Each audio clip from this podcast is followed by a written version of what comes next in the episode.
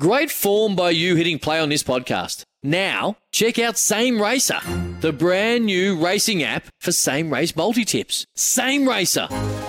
Download from the App Store and Google Play. Powered by Bluebet. Gamble responsibly. Call 1 800 858 858. Let's just quickly go through the games from the weekend, um, and then we're going to have a chat to Todd Payten from the Cowboys. So let's start with the Panthers um, beating the Rabbitohs. And last week, Kempy, I did tip the Rabbitohs. I thought um, I had a feeling that they were going to get up, and I tell you what, for the first um, what was it, 18 minutes, they were they were 12 0 up, and I thought, um, you know, I think Penrith are rattled, but Penrith just do Oh, what they were. Yeah, they were, but they do what they do best, and that's just they get back into the fight, they grind it out. I mean, they didn't. People, the Penrith didn't score to the thirty fifth minute, so it wasn't like they bounced back straight away. They just slowly got back into the game, and then, I mean, everyone talks about it was the, the turning point was the the Toto try just before half time.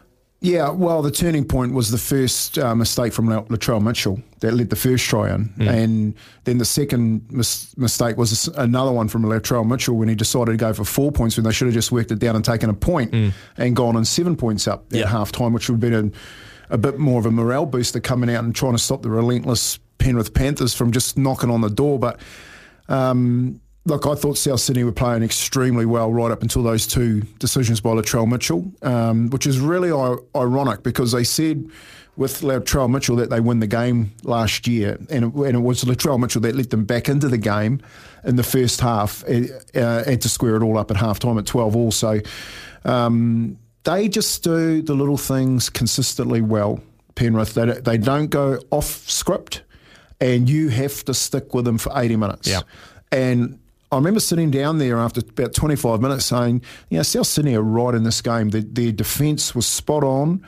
And they were getting stuck in. You know, they were they were carrying the football. I think Leota when he put that shot on Latrell Mitchell coming off his own line, Latrell because Latrell Mitchell does waltz into tackle sometimes. Yeah, yeah, yeah. He was trying to he was trying to be a little bit cocky. I think that I think that shocked Latrell Mitchell, and I think it threw him into a, a little bit of disarray. And I didn't don't think he recovered after that hit. He, he was, I want to say missing in that game, but he, I mean, he was a, I think in the second half he touched the ball like three times or Yeah. something. Which I mean, if you, if you're the talisman for your team, you don't touch the ball three times. Yeah, and they can't use the the you know we weren't. Um, I've heard a, a couple of excuses saying, "Oh, look, we, we ran out of players and we, we ran out of energy and stuff like that."